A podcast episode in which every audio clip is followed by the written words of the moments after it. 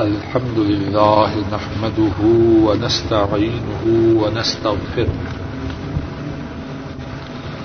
ونؤمن به ونتوكل عليه ونعوذ بالله من شرور أنفسنا ومن سيئات أعمالنا من يهده الله فلا مدل له ومن يضلله فلا هادي له وأشهد أن لا إله إلا الله وحده لا شريك له وأشهد أن محمدا عبده ورسوله صلى الله عليه وسلم اللهم صل على محمد وعلى آل محمد كما صليت على إبراهيم وعلى آل إبراهيم إنك حميد مجيد. اللهم بارك على محمد وعلى آل محمد كما باركت على إبراهيم وعلى آل إبراهيم إنك حميد مجيد. رب اشرح لي صدري ويسر لي أمري واحلل عقدة من لساني يفقه قولي.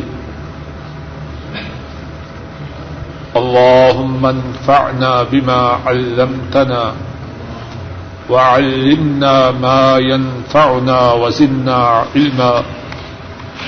سبحانك لا علم لنا إلا ما علمتنا إنك أنت العليم الحكيم. روى الإمام الترمذي عن مرة بن كعب رضي الله تعالى عنه أن النبي صلى الله عليه وسلم ذكر فتنة فقربها فجاء رجل مقنع بصوب فقال إن هذا يومئذ على الهدى. فقمت إليه فإذا هو عثمان بن عفان رضي الله تعالى عنه. فأقبلت إليه بوجهه فقلت هذا قال نعم او كما قال صلی اللہ علیہ وسلم. امام ترمدی رحمہ اللہ بیان فرماتے ہیں، حضرت مرہ بن کام رضی اللہ تعالی عنہ اس حدیث کے راوی ہیں، رسول رحمت صلی اللہ علیہ وسلم نے ایک فتنہ کا ذکر فرمایا اور اس کو بہت ہی قریب کر کے بیان فرمایا۔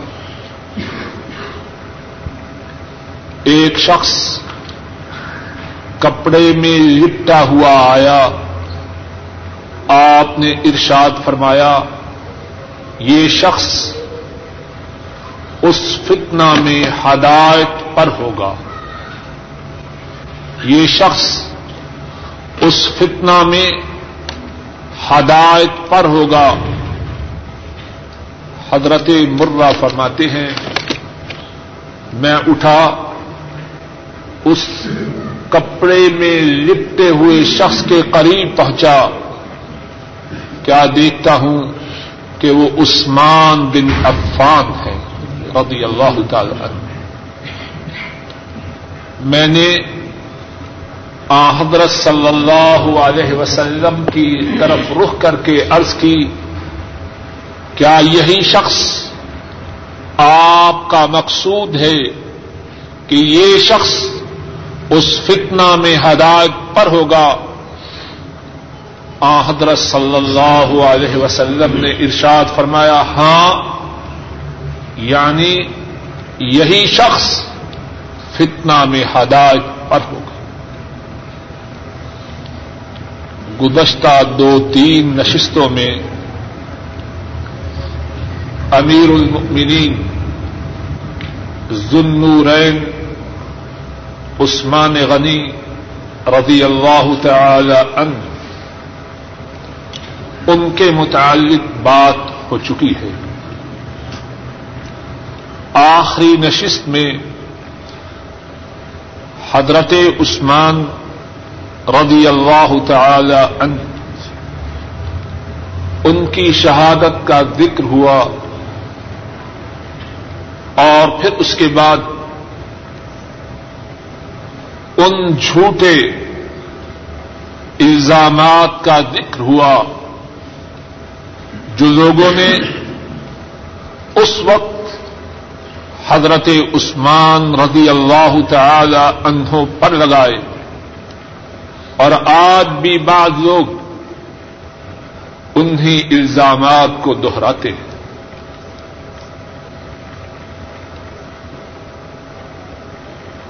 ہمارا ان الزامات کی تردید کرنا، ان الزامات کی حقیقت کو کھولنا، سن لیجیے اور سمجھ لیجیے اس لیے نہیں کہ حضرت عثمان رضی اللہ تعالی ان ہمارے دفاع کے محتاج ہیں۔ حضرت عثمان رضی اللہ تعالی ان میرے یا آپ کے یا ہم ایسوں کے ہزاروں ہم ایسوں کے ہزاروں اشخاص کے دفاع کے قط ان محتاج نہیں۔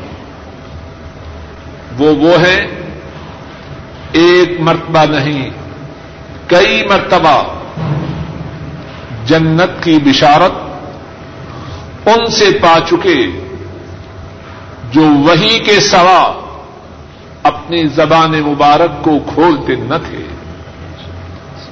جو ہدایت یافتہ ہونے کا سرٹیفکیٹ ان سے پا چکے جنہوں نے ساری زندگی کبھی جھوٹ نہ بولا۔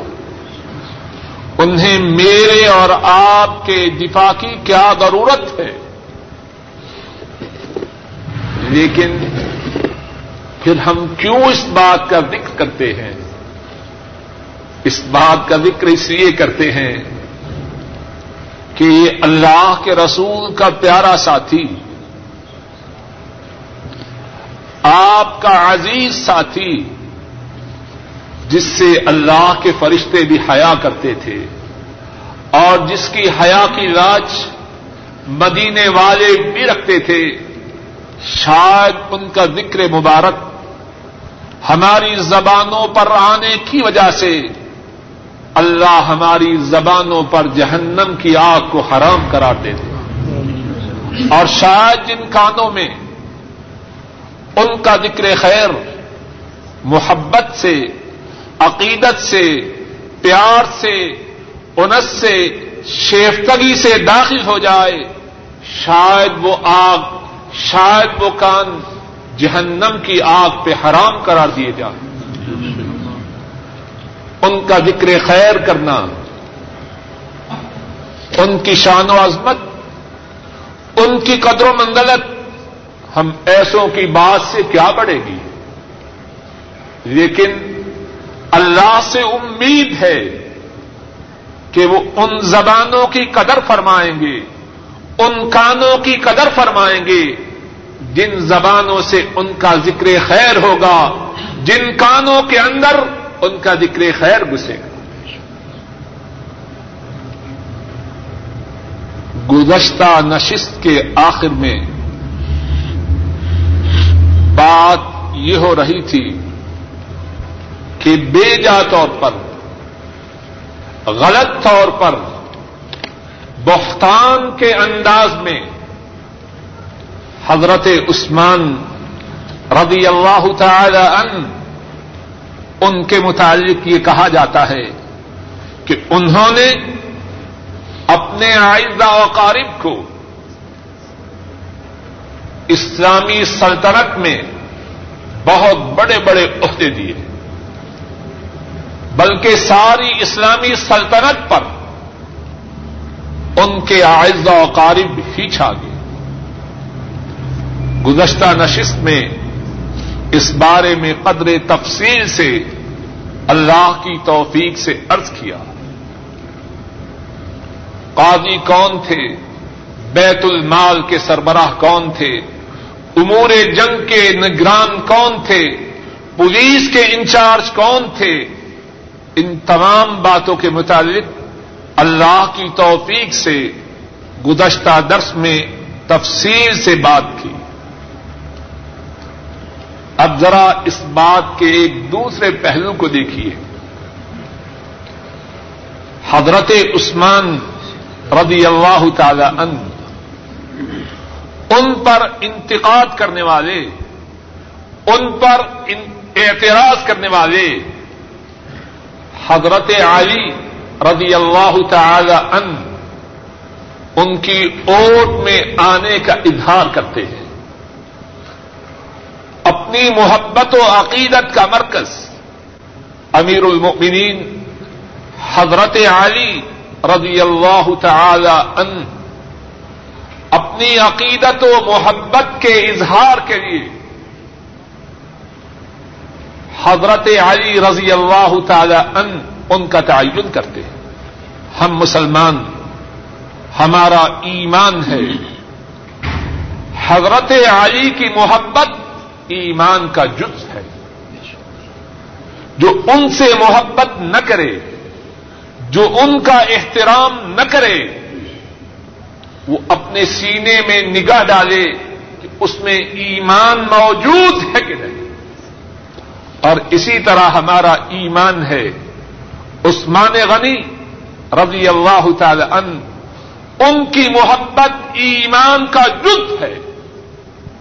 اور جو سینا، عثمان ذرنورین امیر المؤمنین، حضرت عثمان رضی اللہ تعالی عنہ، ان کی محبت سے خالی ہے، وہ اس بارے میں غور کرے۔ کہیں کہیں اس کا سینہ ایمان سے بھی تو خالی نہیں۔ بات یہ ہو رہی تھی، حضرت علی رضی اللہ تعالی عنہ، ان کو اپنی محبت کا مرکز ٹھہراتے ہیں۔ آئیے رشتے داروں کو عہدے دینے کے متعلق حضرت علی رضی اللہ تعالی ان انہی کے طرز عمل کو دیکھیں۔ بسرا کا گورنر کون تھا؟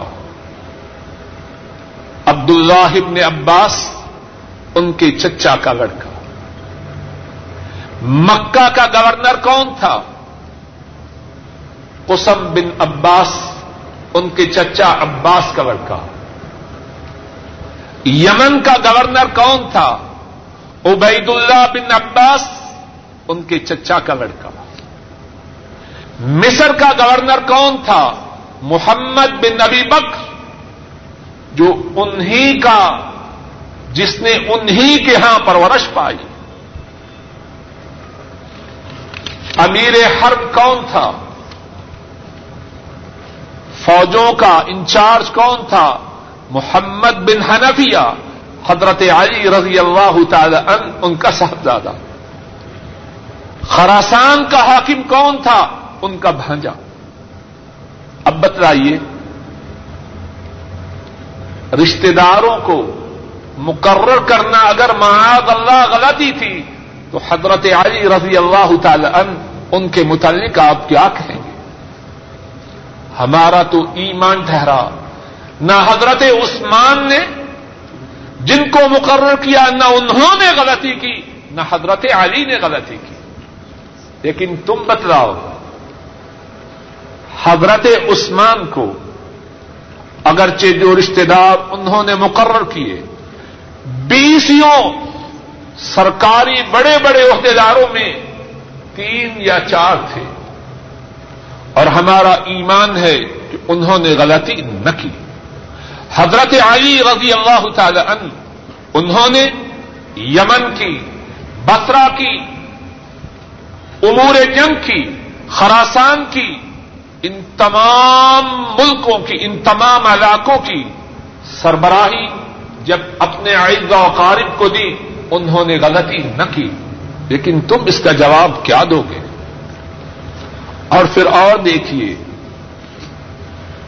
آپ نے کبھی سنا ہے بارہ امام؟ ان بارہ اماموں کی جو ترتیب ہے، وہ کس بنیاد پر ہے؟ عجب بات ہے۔ جس بات کو سبب تنقید بناتے ہیں، اسی بات پر ان کے مذہب کی بنیاد ہے۔ حضرت احسن، حضرت علی، اس کے بعد ان کے بیٹے، پھر دوسرے بیٹے، پھر ان کے بیٹے، پھر ان، ساری بنیاد ہی کرامت پر ہے۔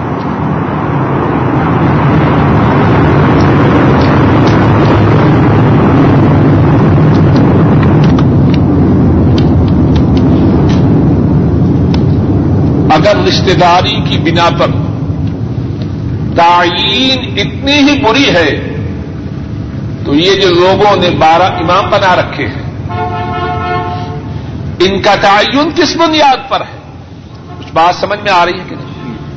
اور اس سے بھی ایک قدم آگے جائیے۔ دعوی یہ ہے کہ حضرت علی رضی اللہ تعالی عنہ خلافت کے سب سے زیادہ مستحق تھے۔ اور سب سے بڑی دلیل کیا ہے کہ آ حضرت صلی اللہ علیہ وسلم کے چچا کے صاحبزادے اور آپ کے داماد تھے۔ ایک طرف رشتے داری کی بنیاد پر تین یا چار صوبوں کے گورنر بنائے جانے پر حضرت عثمان پر تنقید اور دوسری طرف نبی مکرم صلی اللہ علیہ وسلم آپ کی جانشینی کے استحقاق کے لیے سب سے بڑی دلیل رشتے داری یہ دو قسم کے پیمانے کیوں ہیں؟ اگر یہ بات آپ کے مقصد میں ہو تو بلی حضرت عثمان رضی اللہ تعالی ان ان کا نام آئے تو یہ پیمانہ کیوں بدل جائے ایک اور بات جو حضرت عثمان رضی اللہ تعالی ان ان کے متعلق بڑے زور و شور سے کہی گئی۔ وہ یہ ہے کہ حضرت عثمان نے اپنا سیکٹری مروان بن حکم کو بنایا۔ اور مروان کو اور ان کے باپ کو جو جو دل میں آیا کہہ سنایا۔ مروان کون ہے بخاری شریف کے راویوں میں سے ایک راوی ہے۔ ذرا غور کیجیے مروان نام کو لوگوں نے گالی بنا رکھا ہے۔ بخاری شریف میں سلح حدیبیہ کا جو واقعہ ہے، اس کے دو راوی ہیں۔ ایک مسور بن مخرمہ اور ایک یہی مروان بن حکم۔ اور معلوم ہے کہ امام بخاری راہ اللہ کتنی چھان پھٹک کے بعد، کتنی تحقیق و تفتیش کے بعد کسی آدمی سے حدیث لیا کرتے۔ تھے کچھ بات سمجھ میں آ رہی ہے کہ نہیں؟ کیوں جی؟ یہ بخاری شریف کے راوی ہے اور مروان حافظ ابن حجر راہ اللہ، جن کی شرح بخاری شریف کی سب سے اعلی شرح ہے، فتح الباری۔ انہوں نے اپنی کتاب تقریب التحدیب میں راویوں کی اقسام بنائی ہے۔ پہلا درجہ صحابہ کا۔ دوسرا درجہ ان تابعین کا جن کے متعلق محدثین نے فرمایا ہے اوسق الناس، سب لوگوں سے زیادہ سکھا یا جن کے متعلق محدثین نے فرمایا ہے سکھا تن تن پکا آدمی ہے، پکا آدمی۔ یا فرمایا ہے سکھا تن حافظ یہ سکھا ہے اور حافظ ہے۔ بات کو پھر دوہراتا ہوں تاکہ یاد رہے۔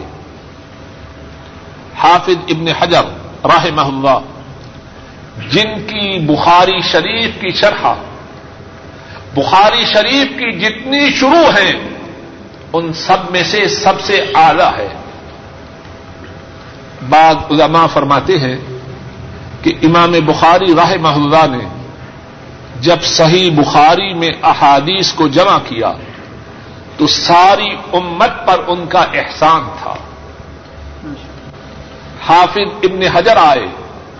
انہوں نے صحیح بخاری کی شرح کر کے امام بخاری کے اس احسان کو جو انہوں نے امت پر کیا، انہوں نے اس احسان کو ادا کیا۔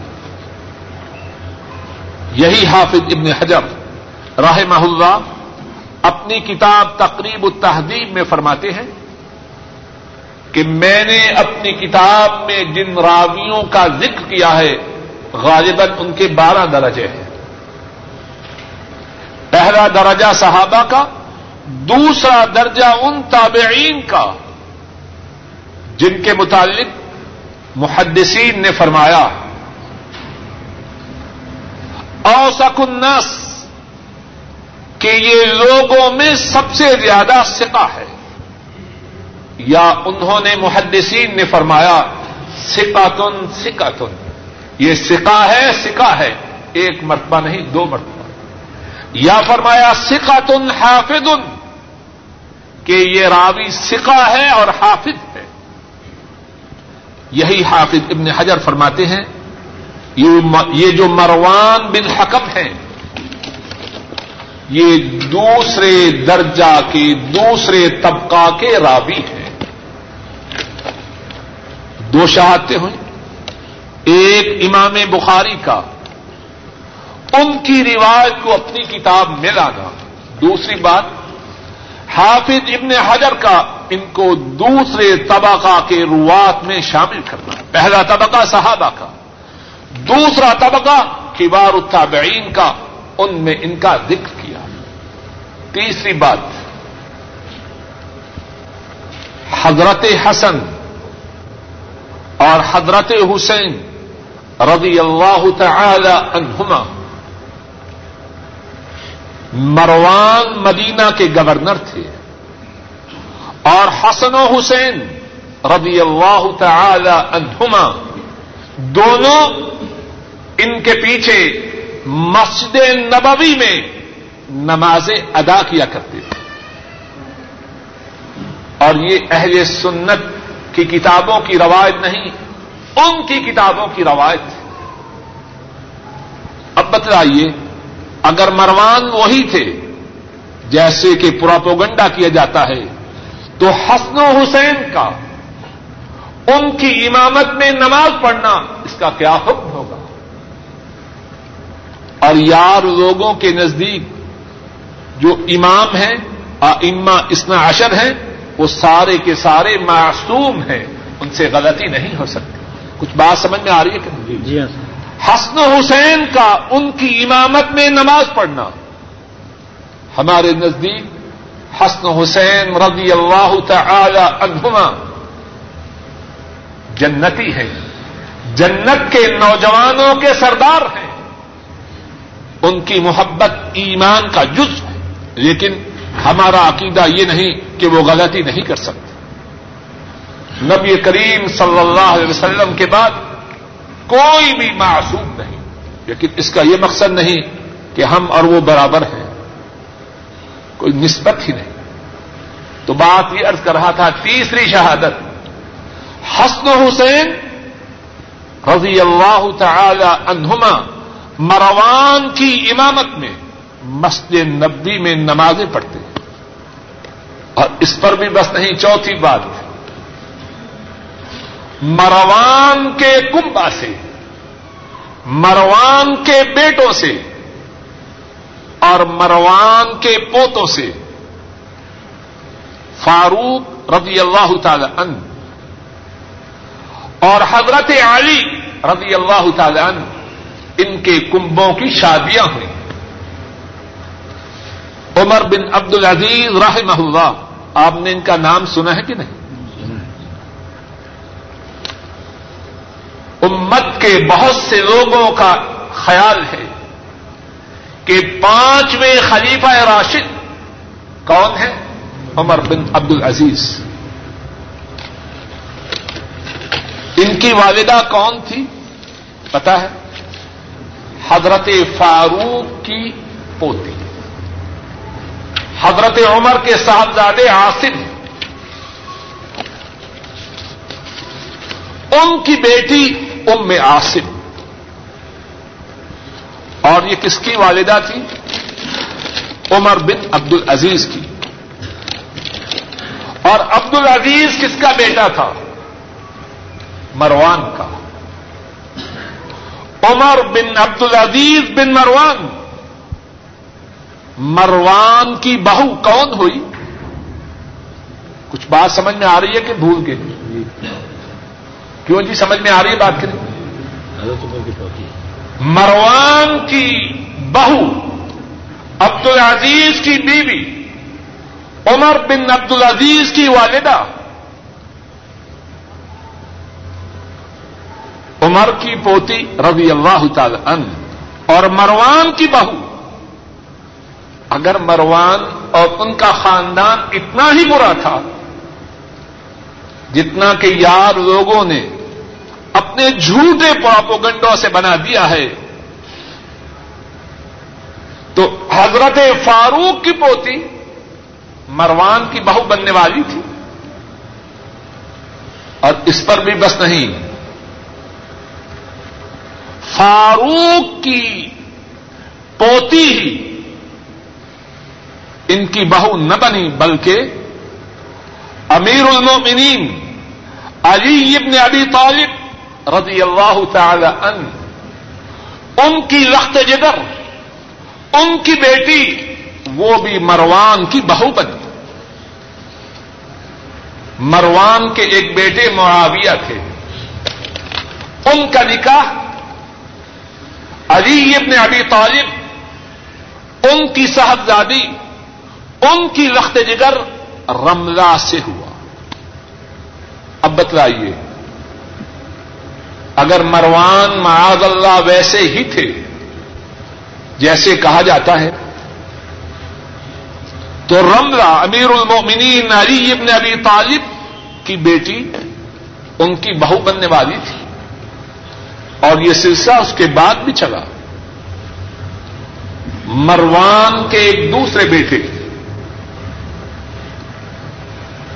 عبد الملک عبد الملک بن مروان مشہور خلیفہ ہے ان کے بیٹے ولید ان کے نکاح میں حضرت حسین کی نواسی آئی۔ حضرت حسین کی بیٹی فاطمہ اور فاطمہ کی بیٹی زینب۔ حضرت حسین کی بیٹی فاطمہ اور فاطمہ کی بیٹی زینب۔ کس کے نکاح میں آئی؟ ولید بن عبد الملک بن مروان۔ اور اس پر بھی بس نہیں، یہی ولید۔ ان کے نکاح میں حضرت حسن، ان کی پوتی آئی۔ حسن کے صاحبزادے حسن۔ اور ان کی بیٹی نفیسہ۔ یہ بھی ولید بن عبد الملک بن مروان کے نکاح میں آئے مروان کے بیٹے ولید مروان کے ایک اور پوتے ولید جو معاویہ کے بیٹے تھے۔ ولید بن معاویہ بن مروان، ان کے نکاح میں ولید بن معاویہ بن مروان۔ غلطی کی اصلاح کر لیجیے ولید بن معاویہ بن مروان ان کے نکاح میں حسین کی نواسی آئی، رضی اللہ تعالی ان اور ولید بن عبد الملک بن مروان، ان کے نکاح میں حسن کی پوتی آئی۔ اور اس کا نام زینب تھا۔ پھر حسن کی ایک دوسرے بیٹے سے بیٹی آئی، اور ان کا نام نفیسہ تھا۔ یہ جو ساری رشتے داریاں ہوئی، اگر مروان اور اس کا خاندان ویسے ہی برا تھا۔ جس طرح کہا جاتا ہے، تو یہ رشتے داری کیسے ہوئی؟ اصل بات یہ ہے، لوگوں نے غلط انداز سے بات کو بنایا۔ اللہ ان کو ہدایت عطا فرمائے اور ہم سب کے تمام گناہوں کو معاف فرمائے۔ ایک اور بات، اور اسی بات کے بعد حضرت عثمان رضی اللہ تعالی ان ان کے متعلق بات کو ختم کروں گا، پھر اللہ نے توفیق دی، پھر عرض کروں گا، آخری بات جو اس نشست میں ان کے متعلق کرنی ہے، حضرت عثمان رضی اللہ تعالی ان ان کے متعلق کہا جاتا ہے کہ انہوں نے خمس یا خمس کا پانچواں حصہ یا بیت المال کا کچھ مال اپنے رشتے داروں کو دیا۔ آئمہ امت نے اس بات کی تصریح کی کہ یہ جھوٹا الزام ہے۔ امام ابن تیمیہ نے، امام ابن ابن العرابی نے اور دیگر آئمہ نے اس الزام کی تردید کی۔ اور سب سے بڑھ کر حضرت عثمان رضی اللہ تعالی عنہ نے اسی وقت جبکہ یہ الزام آئمہ نے اس الزام کی تردید کی اور سب سے بڑھ کر حضرت عثمان رضی اللہ تعالی عنہ نے اسی وقت جبکہ یہ الزام لگایا گیا، انہوں نے فرمایا، میں تو وہ ہوں، میں بیت المال سے اپنا خرچہ لینے کو بھی اپنے لیے جائز نہیں سمجھتا۔ تو کیا میں بیت المال کا مال دوسرے رشتے داروں میں اپنی مرضی سے تقسیم کروں گا؟ فرمایا ہاں میں ان کو مال دیتا ہوں، لیکن اپنی گرا سے دیتا ہوں۔ اور انہوں نے یہ بھی فرمایا، میں نے جب منصب خلافت کو سنبھالا، سارے عرب میں میرے اونٹ اور میری بکریاں تمام لوگوں سے زیادہ تھیں۔ تاریخ تباری میں ہے۔ جب میں نے منصب خلافت کو سنبھالا، تمام عرب میں سب سے زیادہ بکریاں اور سب سے زیادہ اونٹ میرے تھے۔ اور آج میری کیفیت یہ ہے کہ میرے پاس دو اونٹوں کے علاوہ کوئی سواری بھی نہیں۔ اور دو اونٹ وہ بھی میں نے اپنے حج کے سفر کے لیے رکھے۔ عثمان رضی اللہ تعالی عنہ۔ اگر ان کا قصور تھا تو یہ تھا کہ وہ اپنے مال سے اپنے آئزہ اوقارب کو دیا کرتے اور انہوں نے فرمایا، یہ قصور ہے تو یہ قصور میں تب بھی کرتا تھا جب اللہ کے رسول صلی اللہ علیہ وسلم موجود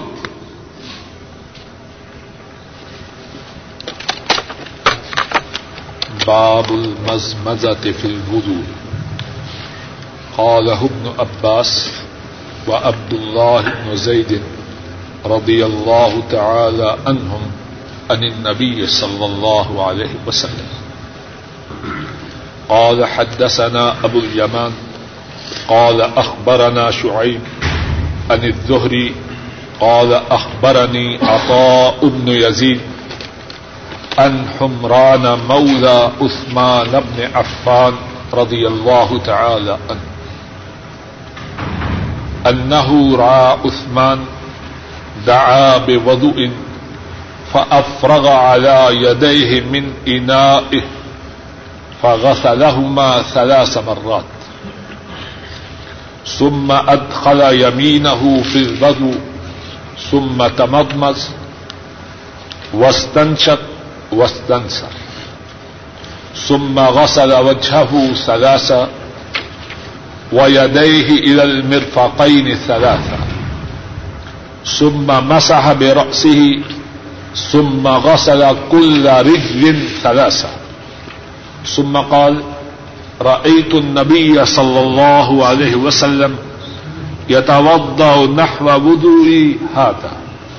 فقال من توضأ نحو وضوئي هذا ثم سل ركعتين لا يحدث فيهما نفسه غفر اللہ له ما تقدم من ذنبه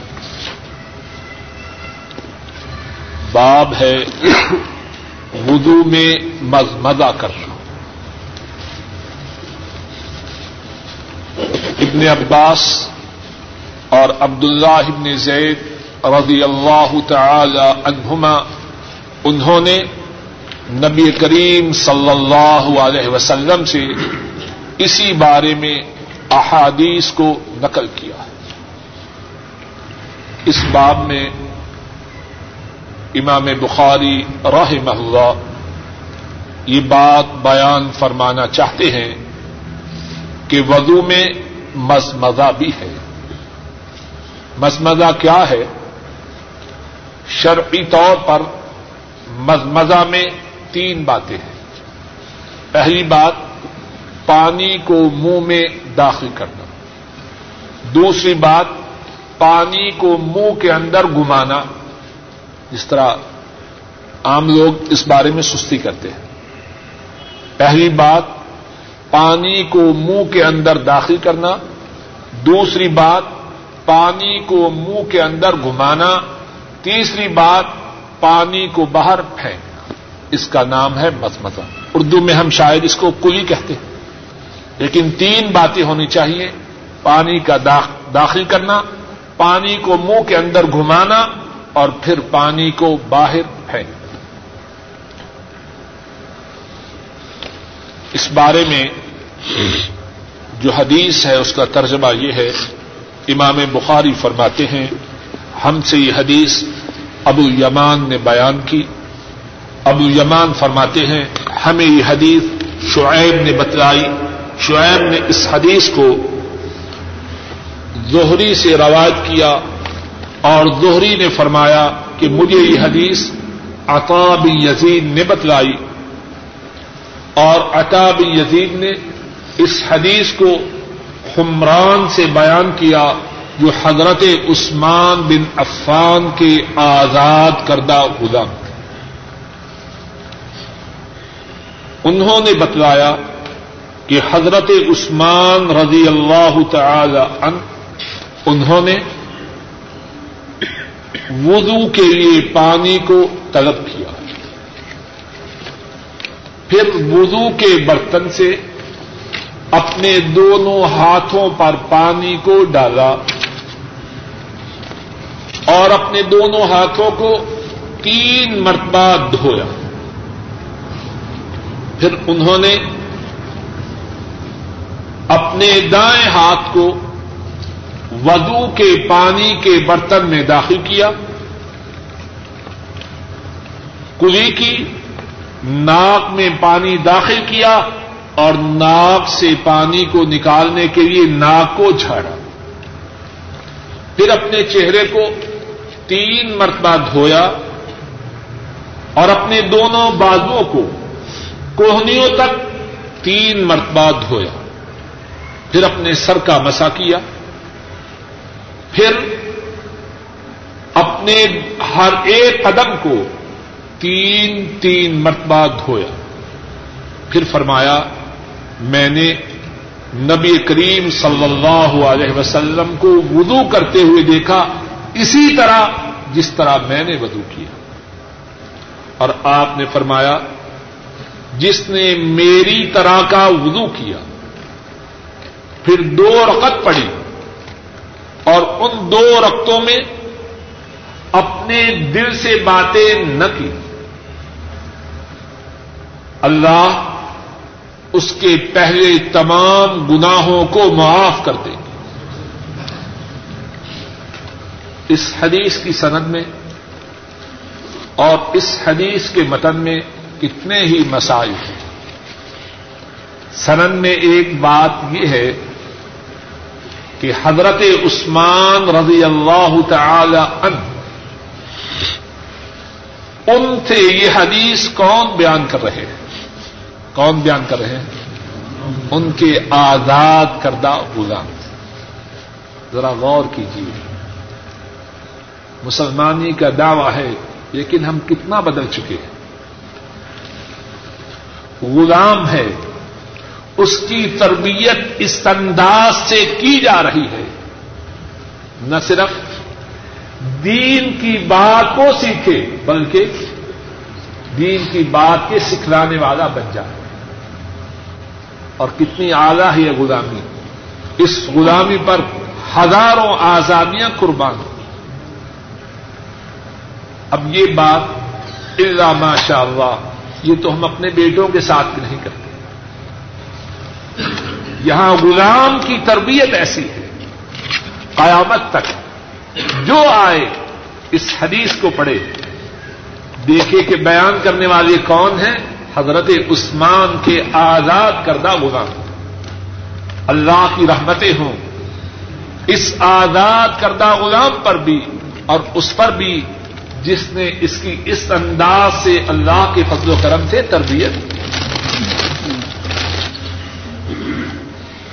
دوسری بات، یہ حدیث قریب قریب اس کے یہی الفاظ پہلے بھی گزر چکے لیکن کئی ساتھی نئے ہیں اور کئی ساتھی پچھلی بات کو ماشاء اللہ جلدی بھول جاتے ہیں۔ اس لیے مختصر سے انداز میں اس حدیث سے جو باتیں معلوم ہوتی ہیں، دوبارہ عرض کرتا ہوں۔ ایک بات یہ ہے، حضرت عثمان رضی اللہ تعالی عنہ نے وضو کرنے کا طریقہ سمجھانا چاہا، تو اس کے لیے وضو کر کے دکھایا۔ اس میں دو باتیں ہیں۔ پہلی بات یہ ہے کہ نظریاتی تعلیم اس کی اہمیت ہے۔ لیکن جو پریکٹیکل ہے، اس کی بہت زیادہ اہمیت ہے۔ نظریاتی طور پر زبانی بات سمجھانے سے بعض لوگ اس کو سمجھ جاتے ہیں۔ لیکن اور زیادہ سمجھانا مقصود ہو تو پریکٹیکل، اس سے بات بہت زیادہ ذہن نشین ہوتی ہے۔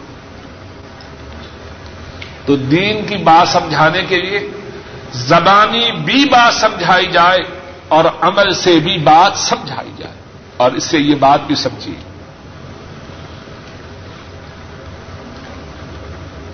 بہنوں سے گزارش ہے کہ باتیں نہ کریں۔ بہنوں سے گزارش ہے باتیں نہ کریں۔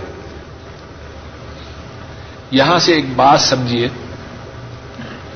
کہ ہم میں سے بہت سے ساتھی دین کی بات کہتے ہیں اور خود اس کے مخالف کام کرتے ہیں۔ اور پھر شکایت کرتے ہیں کہ ہماری بات میں اثر نہیں۔ بچے مانتے نہیں، بیوی مانتی نہیں، بھائی مانتے نہیں۔ ان کو چاہیے اپنی بات کے ساتھ اپنے عمل کو جوڑے۔ بات بھی کہیں اور ویسا عمل بھی کرے۔ اگر باپ بچوں کو کہہ رہا ہے، جھوٹ بولنا بڑی بری بات ہے۔ اور ٹیلی فون آتا کہتا ہے، جاؤ بیٹا کہو کہ ابو گھر میں موجود نہیں۔ تو بیٹا کب سچ بولے گا؟ دین کی دعوت دیں دین کی دعوت دیں زبان سے بھی، عمل سے بھی۔ دوسری بات، اس حدیث سے جو معلوم ہوتی ہے، حضرت عثمان رضی اللہ تعالی عنہ، ان کے سینہ مبارک میں دین کی جو بات انہوں نے سیکھی ہے، امت تک پہنچانے کا کتنا درد ہے۔ زبان سے بات کہنا اس میں کتنی لوگ سستی کرتے ہیں۔ حضرت عثمان زبان سے بھی بتلا رہے ہیں اور ساتھ عمل کر کے دکھلا رہے ہیں۔ یہ بات کس چیز پر دلالت کرتی ہے؟ ان کے سینا میں امت کا درد ہے۔ میں نے اپنی آنکھوں سے تاجدار مدینہ کو جس طرح وضو کرتے ہوئے دیکھا ہے، ان لوگوں تک اس وضو کو اسی طرح عملن کر کے پیش کر دوں، جس طرح کے میں نے دیکھا ہے۔ تیسری بات اس حدیث سے معلوم ہوتی ہے کہ پانی میں ابتدا ہاتھ نہ ڈالنے چاہیے۔ پہلے ہاتھ دھو لیے جائیں، پھر پانی میں ڈالے جائیں۔ شاید ہاتھوں پہ کوئی گندگی ہو، کوئی نجاست ہو۔ پہلے جب پانی کا استعمال شروع کیا، اندر ہاتھ نہیں ڈالے۔ پہلے اپنے ہاتھوں کو دھویا۔ نظافت کا، صفائی کا کتنا اہتمام ہے۔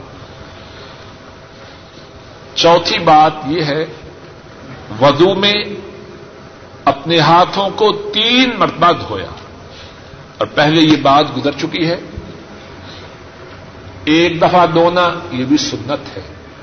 دو دفعہ دھونا یہ بھی سنت ہے۔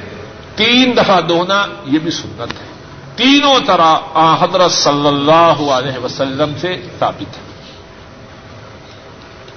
پانچویں بات یہ ہے کہ جب ہاتھ صاف ہو جائیں،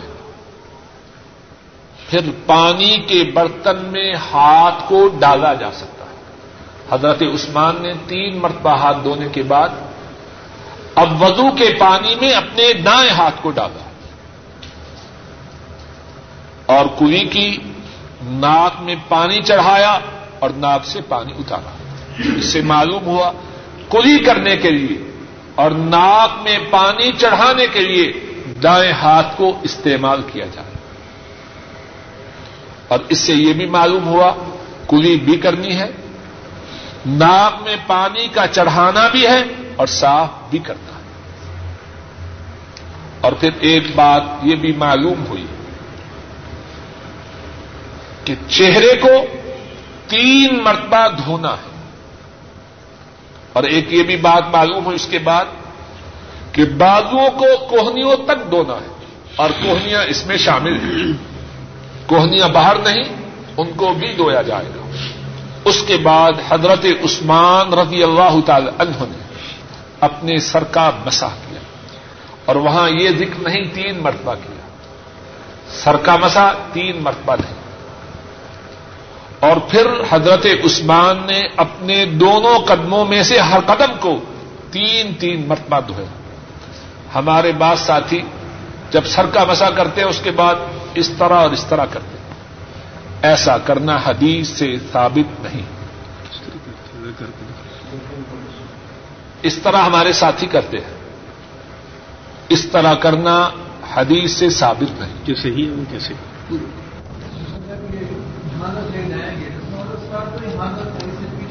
وہاں تک احادیث پہ وہاں تک جانے کا ذکر۔ اور پھر حضرت عثمان رضی اللہ تعالی عنہ نے فرمایا، میں نے نبی کریم صلی اللہ علیہ وسلم کو اسی طرح وضو کرتے ہوئے سنا۔ یہاں سے ایک اور بات معلوم ہوتی ہے کہ دین کی جب جو بات، دین کی جو بات بتلائی جائے، کس کے حوالے سے بیان کی جائے؟ یا اللہ کے حوالے سے یا اللہ کے نبی کے حوالے سے؟ حضرت عثمان کتنی بڑی شخصیت ہے لیکن اپنی طرف سے بات نہیں فرما رہے فرما رہے ہیں، میں نے اسی طرح نبی مکرم صلی اللہ علیہ وسلم کو وضو کرتے ہوئے دیکھا۔ اس سے سننے والے پر کتنا اثر ہوتا ہے۔ اور پھر حضرت صلی اللہ علیہ وسلم کی بشارت سنائی۔ جس نے میری طرح وضو کیا اور پھر دو رقط پڑی اور ان دو رقطوں میں اپنے دل سے باتیں نہ کی۔ اللہ اس کے پہلے گناہوں کو معاف کر دیتے ہیں۔ اس سے معلوم ہوا وضو کرنا اور وضو کے بعد دو رقط توجہ سے پڑھنا اس کی کتنی زیادہ فضیلت ہے۔ یہاں جو الفاظ ہیں لا يحدث فيهما نفسه۔ ان دو رقطوں میں اپنے دل سے باتیں نہ کریں۔ ہم میں سے کتنے ہیں؟ سارا حساب کتاب اس وقت ہوتا ہے جبکہ نماز میں کھڑے ہوں۔ پاکستانی کرنسی کا آج ریٹ یہ ہے، انڈین کرنسی کا ریٹ یہ ہے۔ اتنے ہیں اتنے ہیں، اس میں ساری جو ہے نا ٹرانسمیشن وہ نماز نہیں ہوتی اللہ کے ہاں جو نماز قدر و قیمت پاتی ہے، وہ نماز ہے جو توجہ سے ہو۔ لا يحدث فيهما نفسا۔ نماز میں اپنے نفس سے باتیں نہ کریں۔ اور معاد اللہ، اگر کسی کے دل، دماغ میں یہ بات آ جائے، تو اس کا یہ مقصد نہیں کہ وہ نماز چھوڑ کے بھاگ جائے۔ کوشش کرے بڑی بخاری صاحب۔ دس منٹ۔ منٹ چھوٹی نہیں تھی باب غسل الاعقاب وكان ابن سيرين يغسل موضع الخاتم اذا توسع. باب ہے اس بارے میں کہ ایڑیوں کا دھویا جائے. وضو میں ایڑیوں کو دھویا جائے. اور ابن سیرین جب وضو کرتے تو اپنی انگوٹھی کی جگہ کو دھوتے کیا مقصد؟ اب انگوٹھی اس کی جگہ کتنی ہوتی ہے؟ تھوڑی سی۔ وہ انگوٹھی کو اپنی جگہ سے سرکا کر اس کو بھی دھوتے کہ کہیں ایسا نہ ہو کہ وہ جگہ خشک رہ جائے۔ جب انگوٹھی کی اتنی ساری جگہ، اتنی تھوڑی سی جگہ کو دھویا جائے گا، تو ایڑیوں کو نہ دھویا جائے گا۔ اور جب ایڑیوں کا اتنا خیال ہے، تو وضو کے جو باقی حصے ہیں، ان کا کتنا خیال ہونا چاہیے۔ قال حدثنا آدم بن ابی ایاس، قال حدثنا شعبہ، قال حدثنا محمد بن زیاد قال سمعت ابا هريره رضي الله تعالى عنه. وكان يمر وكان يمر بنا والناس يتوضؤون من المدحرة أصبغ الوضوء. فإن أبا القاسم صلى الله عليه وسلم. قال ويل للأعقاب من النار. امام بخاری فرماتے ہیں ہم سے یہ حدیث آدم بن ابی ایاس نے بیان کی۔ اور آدم فرماتے ہیں، ہم سے یہ حدیث شعبہ نے بیان کی۔ اور شعبہ فرماتے ہیں، ہم سے یہ حدیث محمد بن زیاد نے بیان کی۔ اور محمد بن زیاد فرماتے ہیں، میں نے ابو حریرا رضی اللہ تعالی ان کو یہ کہتے ہوئے سنا، جبکہ ابو حریرا ہمارے پاس سے گزرے اور لوگ وضو کے برتن سے وضو کر رہے تھے۔ کیا کہتے ہوئے سنا؟ اسبغ الوضوء، اپنے وضو کو پورا کرو۔ بس بے شک ابو القاسم صلی اللہ علیہ وسلم نے فرمایا، ویل للعقاب من النار۔ ان ایڑیوں کے لیے ویل ہے، جہنم کی وادی ہے، جو وضو کے دوران خشک رہتی ہے۔ اس حدیث پاک میں بھی کتنی ہی باتیں ایک بات یہ ہے، ابو ہریرا رضی اللہ تعالی عنہ، ان پر اللہ کی رحمتیں ہوں، ان کے دل میں امت کی خیر خواہی کا کتنا جذبہ ہے۔ لوگ بدو کر رہے ہیں۔ ابو ہریرا گزر رہے ہیں۔ چاہتے ہیں امت کو وہ بات بدلا دے۔ جس میں کوتاہی کی وجہ سے ان پر عذاب آ سکتا ہے۔ اسبغ الوضو وضو کو پورا کرو۔ یہ بات کس چیز پر دلالت کرتی ہے۔ ابو حریر رضی اللہ تعالی عنہ اپنے سینا میں امت کی ہمدردی رکھتے ہیں۔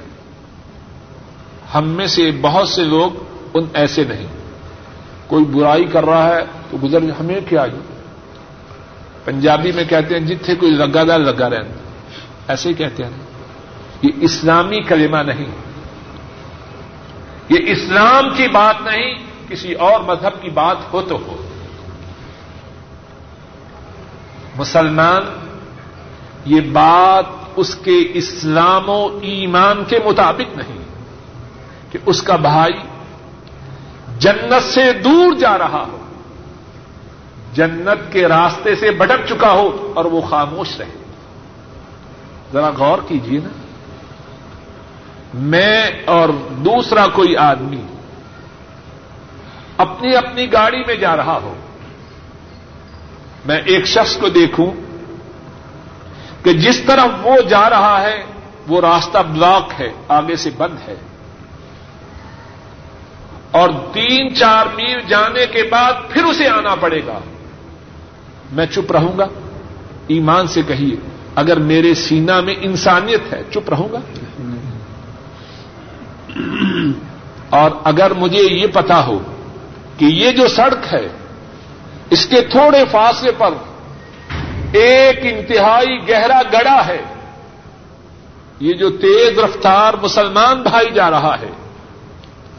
اگر اس کو تمبی نہ کی، اس گڑے میں جا کے گر جائے گا، کیا میں خاموش رہ سکتا؟ ہوں کچھ بات سمجھ میں آ رہی ہے؟ اور اگر میرا کوئی مسلمان بھائی اس جنت کی پٹری سے بھٹک چکا ہو جس ایسی جنت نہ ہم اس کا تصور کر سکتے ہیں، وہ کیسی آگا ہے؟ اور اس دو کی آگ میں جا رہا ہے۔ لا تب کی ولا تگر جو کسی چیز کو نہ چھوڑے گی۔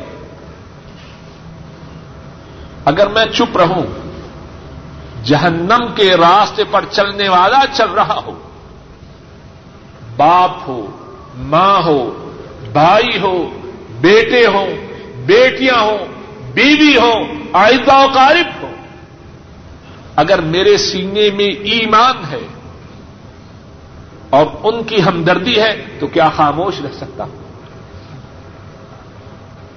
ابو حریرہ رضی اللہ تعالی عنہ اسی جذبہ سے فرما رہے ہیں، وضو کو پورا کر دوسری بات، اس حدیث سے جو معلوم ہوتی ہے کہ پورا وضو کرنا اس کی کتنی زیادہ فضیلت ہے۔ احادیث شریفہ میں اس کی کتنی ہی فضیلت آئی۔ ہے ایک حدیث میں ہے، امام ترمدی رحمہ اللہ بیان کرتے ہیں۔ حضرت عبداللہ ابن عباس اور حضرت معاد ابن جبل رضی اللہ تعالی عنہ مجمعین، دونوں اس کے راوی ہیں۔ آ حضرت صلی اللہ علیہ وسلم خواب میں اپنے پروردگار سے ملاقات کرتے ہیں۔ اللہ تعالی دریافت کرتے ہیں، اتدری فیما یختصم الملا الاعلی؟ اے محمد صلی اللہ علیہ وسلم، تجھے معلوم ہے کہ وہ کون سی بات ہے جس میں مقرر فرشتے آپس میں جھگڑتے مقرر فرشتے ان میں سے ہر ایک کی خواہش ہے کہ ان اعمال کو وہ تحریر کریں حضرت صلی اللہ علیہ وسلم جواب میں کہتے ہیں، الکفارات۔ وہ کفارات ہیں۔ اور وہ کیا ہے المقص فی المساجد بعد الصلوات۔ والمشي على الاقدام والمشي على الاقدام الى الجماعات والمشي على الاقدام الى الجماعات واسباغ الوضوء في المقارب فرمایا وہ تین اعمال جن کے تحریر کرنے پر اللہ کے مقرر فرشتے آپس میں جھگڑتے ہیں۔ پہلا یہ ہے، نماز کے بعد مسجد میں بیٹھنا جس طرح کے ہم بیٹھے ہیں۔ اللہ ہمارے بیٹھنے کو قبول فرمایا دوسری بات، بہت سے قدم چل کے جماعت کے ساتھ نماز کی ادائیگی کے لیے مسجد کی طرف جانا۔ اور تیسری بات، جب دل نہ مانے، اس وقت پورا وضو کرنا۔ جب دل نہ مانے، اس وقت پورا وضو کرنا۔ اور فرمایا، فمن فالحن آش بخیر و مات بخیر جو شخص یہ تین اعمال کرے، جب تک زندہ رہے گا، خیریت کے ساتھ زندہ رہے گا۔ اور جب موت آئے گی، تب بھی خیریت کے ساتھ آئے گی۔ اور اس پر بھی بس نہیں۔ وکان من خوتی اتی کا یومن والا دت ہو اپنے گناہوں سے اس طرح پاک ہو جائے گا، گویا کہ آج ہی اپنی ماں کے گھر پیدا۔ تین اعمال ہیں۔ نماز کے بعد اللہ کے ذکر کے لیے، دین کے سیکھنے، سکھلانے کے لیے۔ مسجد میں بیٹھنا۔ دوسرا عمل، جماعت کے ساتھ نماز کی ادائیگی کے لیے بہت سے قدم چل کے جانا۔ اور تیسری بات، جب دل نہ مانے۔ اس وقت پورا وضو کرنا اللہ مالک الملک اپنے فضل و کرم سے مجھے اور آپ سب کو یہ تینوں اعمال کرنے کی توفیق عطا فرمائے۔ اللہ مالک الملک اپنے فضل و کرم سے اپنے حضور کریم صلی اللہ علیہ وسلم کی سنت کے سیکھنے سکھلانے سمجھنے سمجھانے اس کی نشر و اشاعت اور اس پر عمل کرنے کی توفیق عطا فرمائے۔ آخر دعوانا ان الحمد للہ رب العالمین۔ اب دل نہیں چاہتا کہ اٹھے اور وضو کرے۔